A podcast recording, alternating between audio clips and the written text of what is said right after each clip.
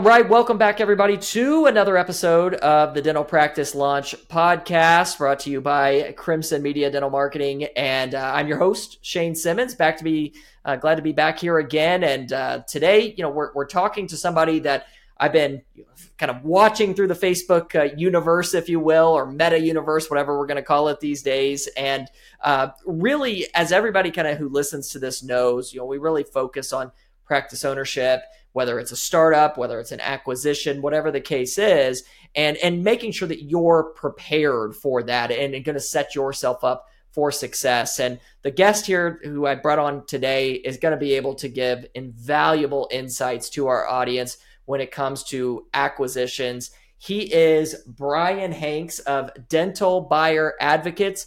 Brian, thank you so much, man, for hopping on here. I know you're a busy guy. Shane, it's an honor to be here. I can't wait to chat with your audience.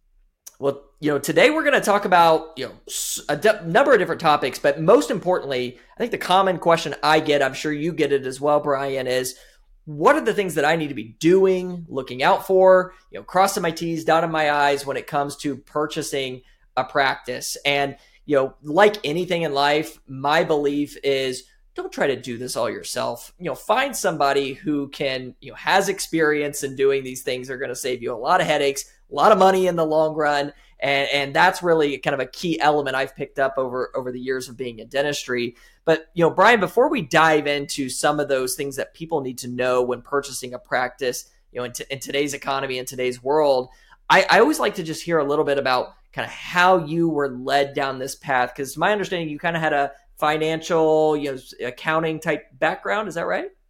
It is. I'm a reformed Wall Street guy. So I was doing investments uh, literally in lower Manhattan for Goldman Sachs. I would help people manage their money. I took a job with a dental CPA um, who also did some investment management. And I was working with all the younger clients. You know, I was helping a lot of associates, a lot of brand new owners, a lot of um, even a few D4s that were very ambitious. And um, in loving that process of, you know, helping with their taxes and stock bond portfolio allocation? Do I buy the real estate? But what, what I found was the group of people that's listening to this podcast, that same group of people I was talking to about finances, they had questions about their biggest investment. And of course, their biggest investment is their career, right? It's where they went to school, it's what they're going to do in their practice.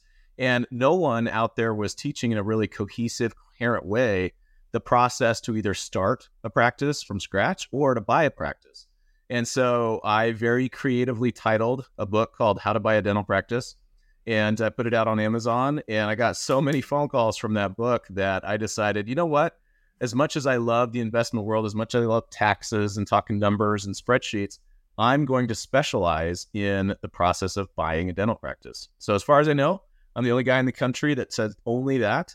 And uh, I take clients through the process of buying a practice, and uh, and then when they're done and they own, they, they I send them over to Crimson. I send them over to other folks to, to help them run that practice effectively. Uh, but yeah, I know way too much about buying a practice. And the the book I was just thinking is like that's actually a great book name for SEO value, marketing mind. I mean, it's just like that was great. Like I, I love that.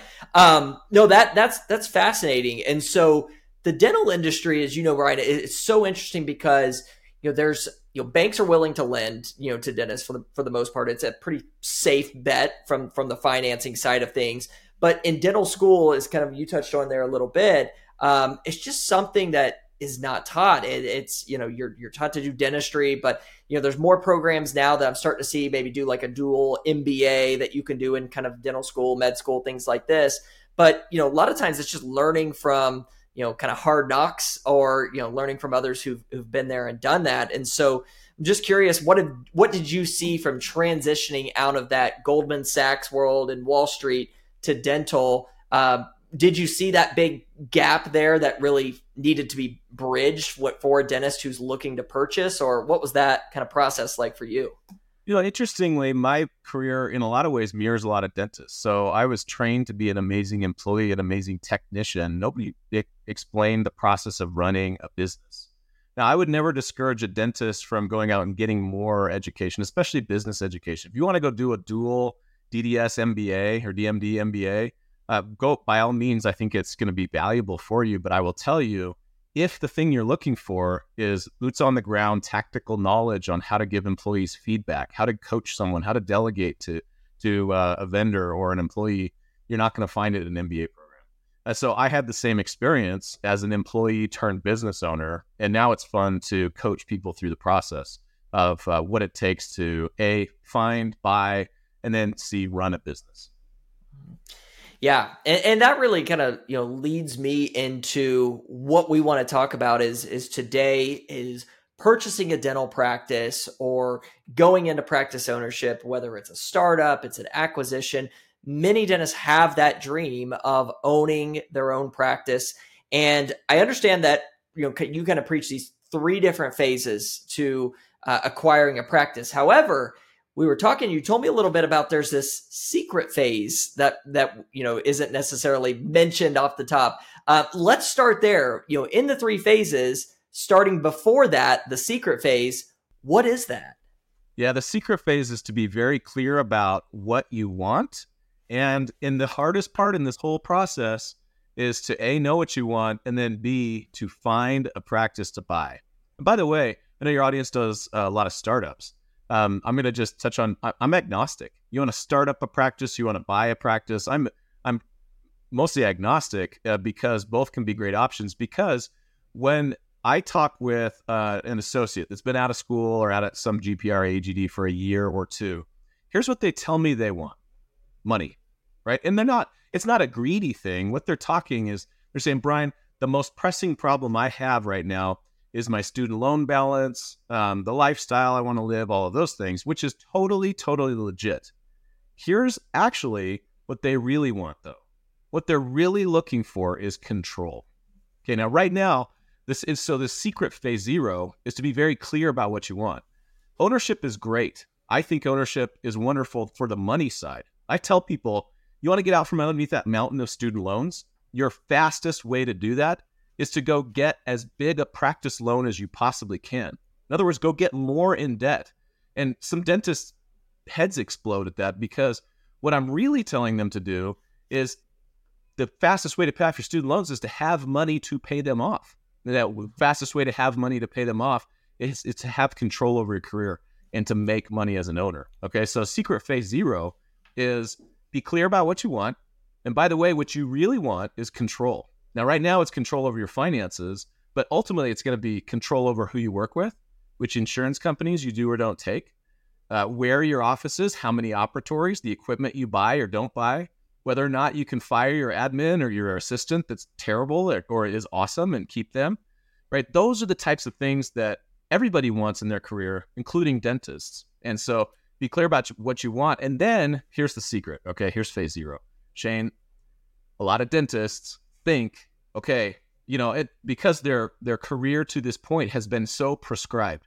Biology undergrad, dental school, maybe some residency, job with a DSO that sucked, job with a second DSO that probably sucked. Now they're ready to buy a practice and they think they're going to hop online just like they have for all of these other steps and they're going to find a practice to buy and that's where they get stuck. So secret phase 0 is you got to find a practice. In order to find a practice, you have to have a really robust network of dentists who know, like, and trust you, preferably with some gray hair on their head, so they can either sell you their practice or they can introduce you to a friend that wants to sell you theirs. Yeah, no, that's absolutely because it's not like you just you know go online and and go to a Zillow type you know site and see a bunch of dental practices and have all the numbers and everything ready for you. That's a really good point. And, and kind of to circle back to what you were talking about of knowing what they want and, and control um, you know, I, I hear that same thing, you know, every single day when we're talking with new owners or prospective owners. And one of the things that's really been encouraging for, for me has been hearing more and more about, you know, the culture you know that they ultimately want to build the type of you know way they want people to feel when they come to work for them and it's like there's so many factors there that as you mentioned yes you know the financially you, you can be more lucrative that way having the control of your schedule you know having the control of, of your legacy ultimately but also being able to better those around you is one of the things that i think makes ownership so um, so important and, and so powerful so to get to your point though about having that that network Um, mm-hmm. You know, where does somebody start in that case? Say, you know, they're two years out of dental school, they've been working at a DSO, and they're thinking, all right, you know, I, I really want to in the next year or two years, you know, be able to acquire a practice. That that is their goal. What's kind of that that first step for them um, as far as getting out there, finding those resources, finding those networks? Uh, what's your recommendation, Brian? My recommendation is build your network indiscriminately. Okay. In other words, try to add as many dentists as you possibly can to your network of people that know, like, and trust you. And here's how you're going to do it, Shane. When people hear the word networking, a lot of times they think schmoozy, business cardy, kind of, you know, they feel slimy saying the word. I get that. And that's not what I mean. What I actually mean is you make a genuine personal connection with another dentist. That's it.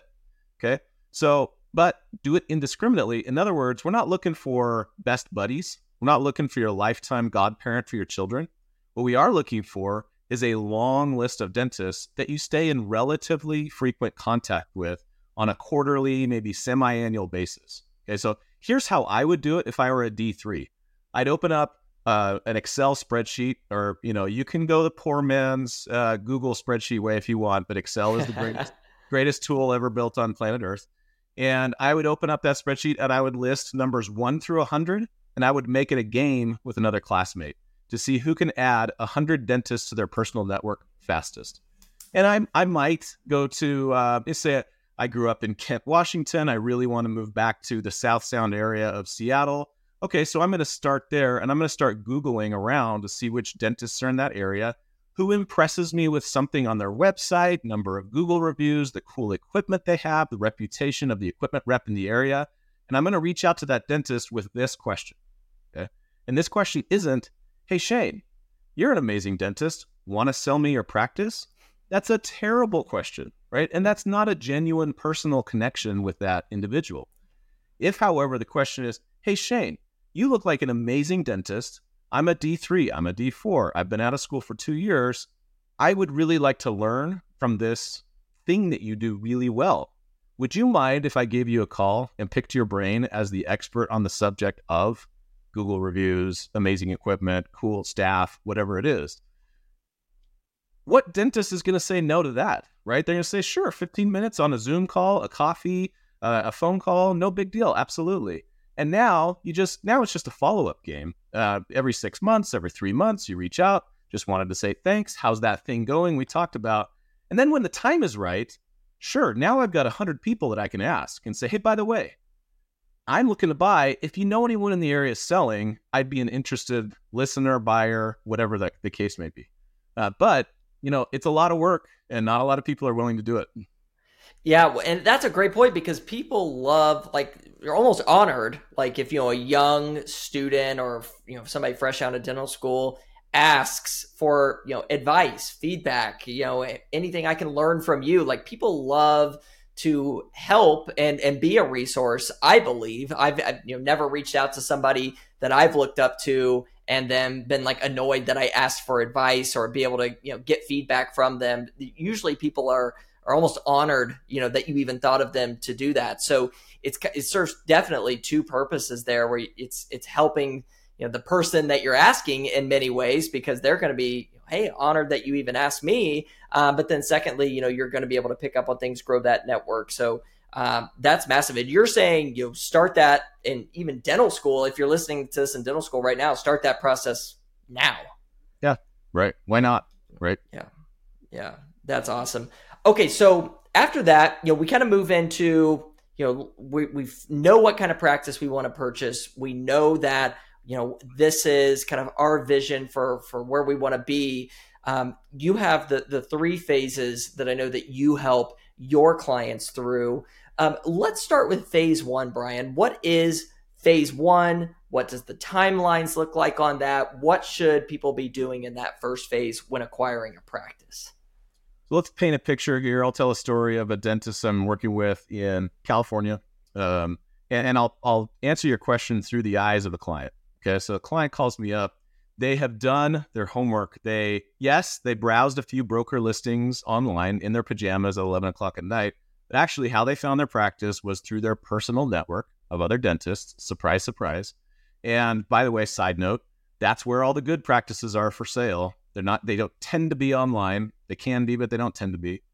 So this dentist calls me up, and this is the start of phase one. Is hey Brian, I think I found a practice I may want to buy. That's the start of the process. Okay. You've seen an office, you've seen some listing, you've got a document with some numbers on it, maybe, right? This is the start of the process. The end of phase one is you think you want to put in an offer on this practice. So, what happens in the middle of phase one is an analysis of that office, both in person and from a numbers perspective. Okay, so the in person isn't hard. Most dentists I talk with, they can do this pretty intuitively. They drive up to the office, they shake hands usually after hours or on the weekend with the doctor. They walk around, they see the operatories and the equipment. They get a sense for the philosophy of the seller. Are you kind of a drill and fill? Do you put a crown on everything that moves? What is your style? Right. And then they think to themselves, could I live here? Does this office, you know, do I get good vibes or creepy vibes? If it's good, now there's the number side of things. Now, this is where me or someone like me would come into play. Okay. You need an accountant for this process, but it doesn't have to be a, a dental um, tax person. Okay. So it can be someone that just does acquisitions, like me. A dental CPA is a good option. Um, okay. And what they're looking for is they're going to answer three questions for you. From a numbers perspective, is this a good practice to buy? Okay. Collections, profitability, trends. Uh, we're looking at production history. I'm looking at uh, demographics. I'm looking at their website, all kinds of different data points to answer the question numbers wise, is this good? Question number two is Is the asking price fair? Or what is a fair price to pay for this practice? Okay? That's my job. I'll do the valuation. I'll let you know how my number compares to the sellers or the brokers. And then, big question number three is how much money would I make if I bought this practice? Got to know that, right? Not because you're greedy, but because this is an investment and you'd be silly not to ask that question. And probably you're giving up an associate salary on top of this, right? So that's the end of phase one is okay, I think I want to put in an offer. Does that answer your question, Shane? Yep, absolutely. And you know, with those three steps, so you know, is it a good practice to buy? Just kind of to recap here, you know, looking at you know production, demographics in the area. Second, is the price fair? Someone like you know Brian's team would would be able to help you out on that, be able to make sure that it's with what the seller is is also listing at, um, and and kind of go from there. And then the third, um, how much would you make if you purchased that practice? So that's kind of your your starting point there, checking off those boxes, kind of moving forward at that point. Now, as far as the second phase, if if those things you know align and and, and look healthy, um, what's the what's the next phase from there? Yeah, the next phase is an offer and build out your team. Okay. So, uh, what we do for our clients, we actually will help write the offer, sometimes called an LOI or letter of intent, right? And that's an offer to purchase a business and it'll have a price on there, right? So my California client, uh, she was looking at a practice that was listed for seven hundred seventy-five thousand dollars. Yeah. When we did our valuation, we valued the practice as seven hundred and forty-seven thousand. So a difference of twenty-eight grand.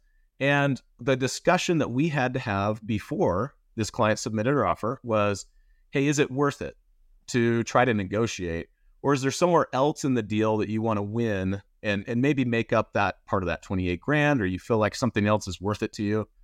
And in this case and this isn't the answer for everybody but in this case the doctor said you know what brian? I don't want to ruin the goodwill of this seller. I'm willing to make a full price offer. So she did 775000 uh, but there could be some negotiation that happens there. That's part of this process and assuming that the negotiations end with a thumbs up everybody's on board seller wants to sell to you you want to buy from the seller you're going to need to do a couple other things in this phase. Number one is to get some banks on board. I recommend two, no more than three. And and there are some reasons for that we can get into if you want, but the quick version is um, bankers all know each other. Everybody talks. Everybody knows if you're applying with different banks. Okay, so you're going to ruin your chances of the best rate if you have too many banks at the table. But two to three is acceptable. And then you're going to need to hire a lawyer. Okay. Now, let me make one note. Lawyer, obviously crucial. Um, lawyer's going to cost some money. I'm going to cost some money.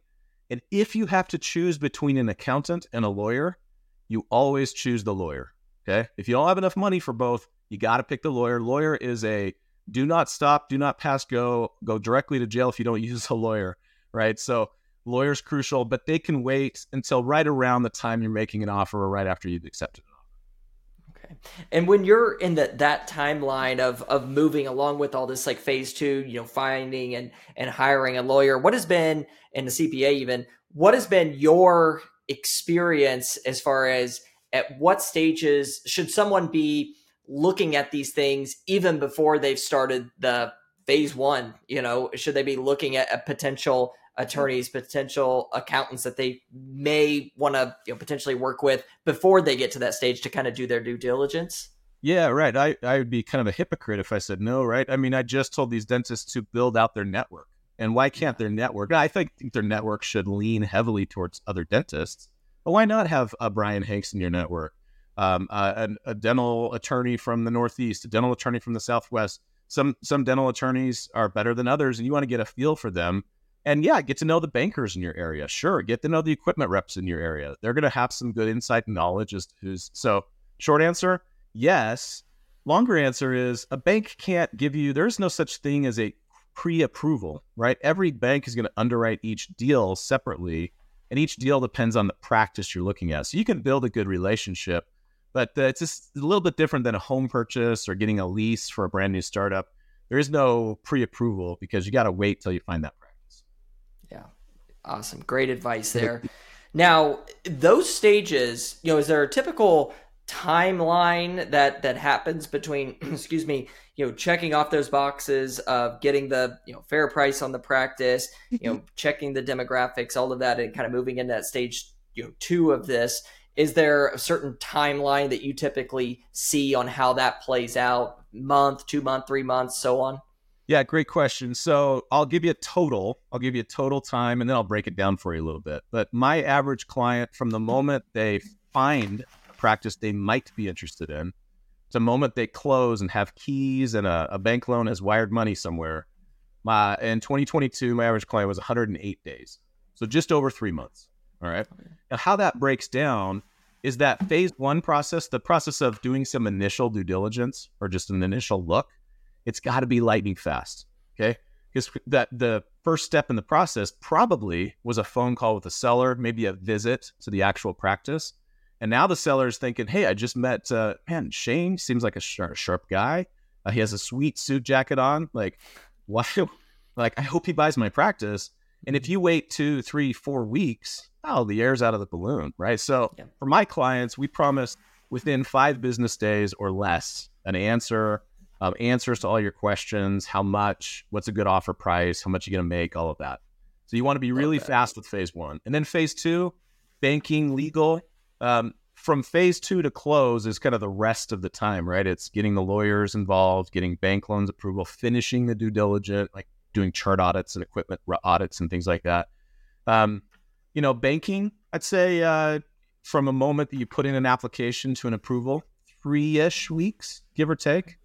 And lawyers are working on documents for um, anywhere from 30 days to 90 days, depending on how fast the parties are. Awesome. So things can get moving fairly quickly then, and, and that seems ideal to keep that momentum, you know, in your behind your sails, so to speak.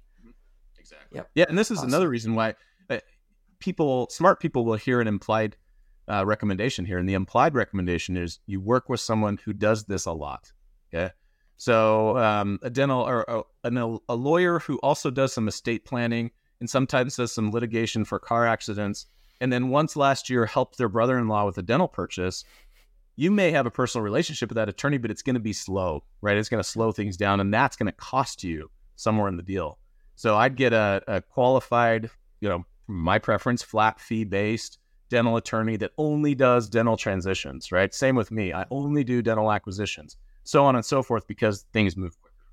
Yeah, uh, amen. Yeah, we, we hear that, you know, the marketing with some startups, which, you know, is such a vital time at the very very beginning of the stage to to be marketing even before the practice opens and sometimes i'll hear well you know my brother's cousins you know friend does marketing on the side and he's going to help me do the website all these things i'm like okay, you know, that's an option, but you know, this is precious time here with with all of these different things when you're opening a, a business. You got to make sure people have been there, done that. So that's a huge takeaway, and that's the thing I I just love about Facebook um, is you know with as many negatives that there is to social media and the things that happen on there you know the network that you can build off of these platforms is just amazing. Like sitting here the two of us you know across the country from each other seeing each other through these groups and now being able to say hey you know i know somebody who can help you you know along this journey. Like they do great work you know here you go.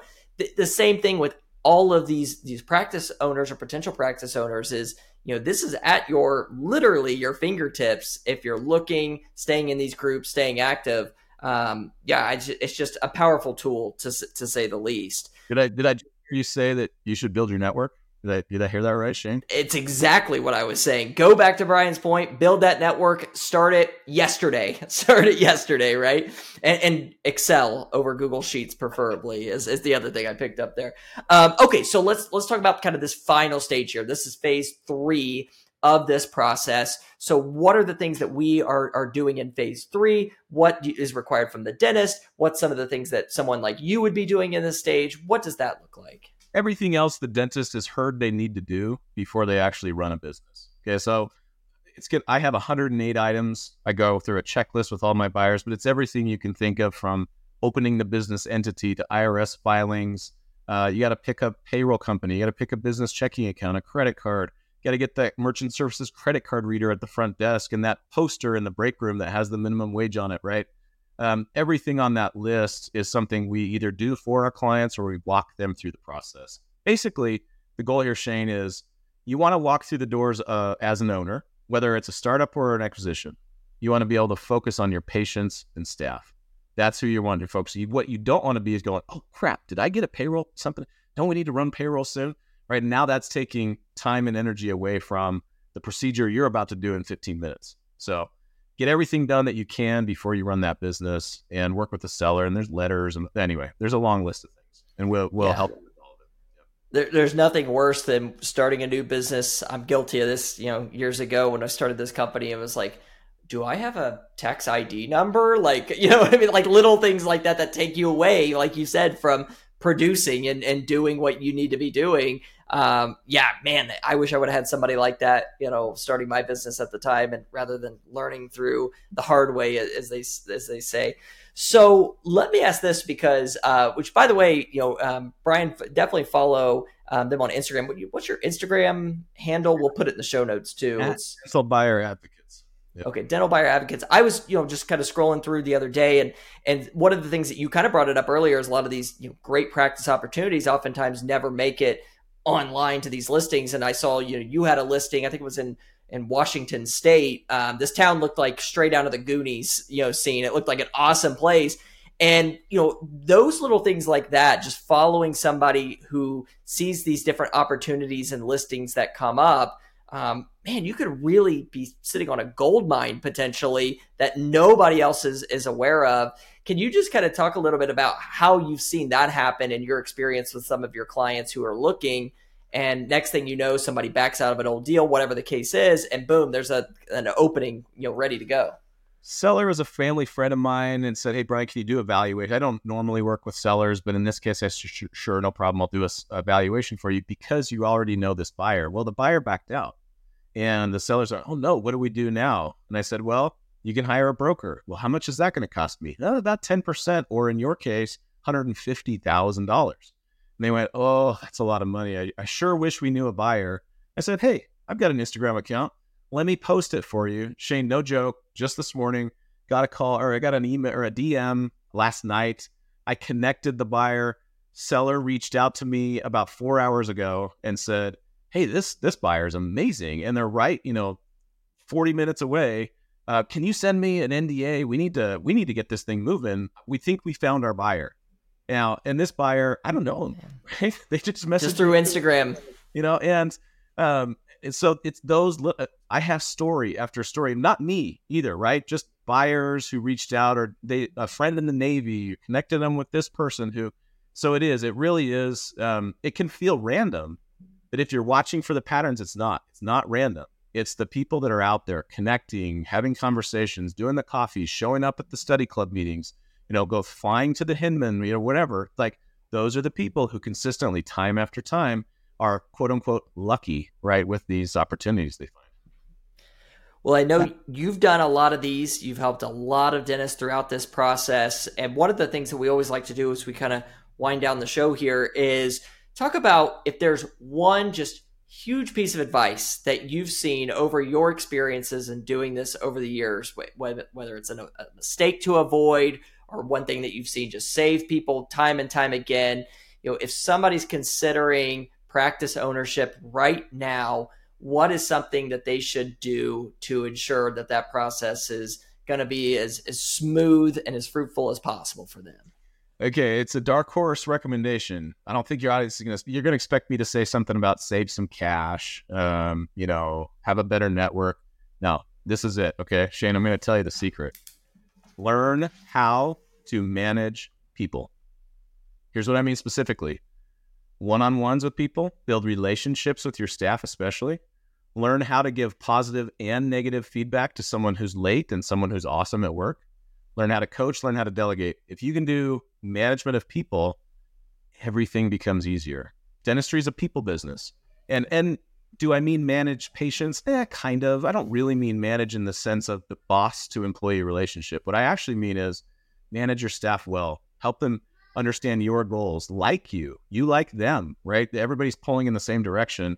So many dentists. And by the way, so many bosses nationwide, right? How many good bosses have you had versus bad bosses? If you can learn to be a good boss, everything becomes easier. Whether you start up, whether you buy, whether you stay an associate for your entire career, you're going to manage people. You're the dentist. You're going to manage people, learn how to do it. It's it's a learnable process you nailed it on the head, but you're in the people business when it comes to dentistry. You're not in the teeth business. You are in the people business. And any good resources that you recommend? I'm actually in the process right now of rereading Good to Great uh, by Jim Collins. And, and that's an all time that I highly recommend when it talks about just making sure you have the right people mm-hmm. in the right place, you know, on the team. They call it right seat on the bus. Mm-hmm. Uh, but any recommendations that you have for our audience um, who are wanting to really take you up on that and start to learn how to manage people?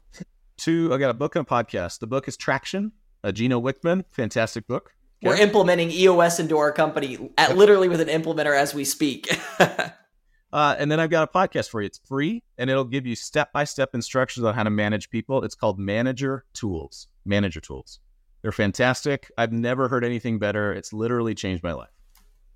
Awesome. We'll put a link to that in the in the show notes below. We'll also put a link to Gino Wickman's uh, Traction. Again, great book. When you look at just managing and running a business, um, was doing it for years before we started implementing EOS, which stands for Entrepreneur Operating System. For those of you who haven't heard of it, uh, fascinating and life changing to say the least already for us. So I love those recommendations there. Um, Brian, we could, man, we could talk for two more hours on a number of different topics. I'm sure I'd love to bring you on again some other time. But as we're kind of wrapping up here, um, thank you so much for for sharing you know, the insights, your experiences with our audience. Uh, it really means the world to us. Um, for those listening, uh, and if they're like, man, I, I really want to reach out to, to Brian and, and, his team and, and see if maybe they can help me on this journey, uh, what's the best way that they can reach out to you and, and set up a time to maybe chat? I've got a book a call feature on my website, dentalbuyeradvocates.com. Um, if you can't remember that, you can go to Amazon and find the book, How to Buy a Dental Practice. And if you're listening to this podcast, I've got one also. It's it's free and as hope it's maybe not quite as good as, but hopefully as helpful as Shane's. And it's um, Practice Purchased. So if you go to the Practice Purchased podcast, you'll find links and other information on the process of of buying a practice. Awesome. Man, thank you so much, Brian. We'll be sure to put all that information in the show notes for all of you listening. Definitely reach out to Dental Buyer Advocates, reach out to the team. Um, they, they're doing amazing things. Heard nothing but great things about them. That's why we brought them on the podcast. And Brian, thanks again for hopping on, and uh, let's do it again one of these days. It's been an honor. I'd love to do it.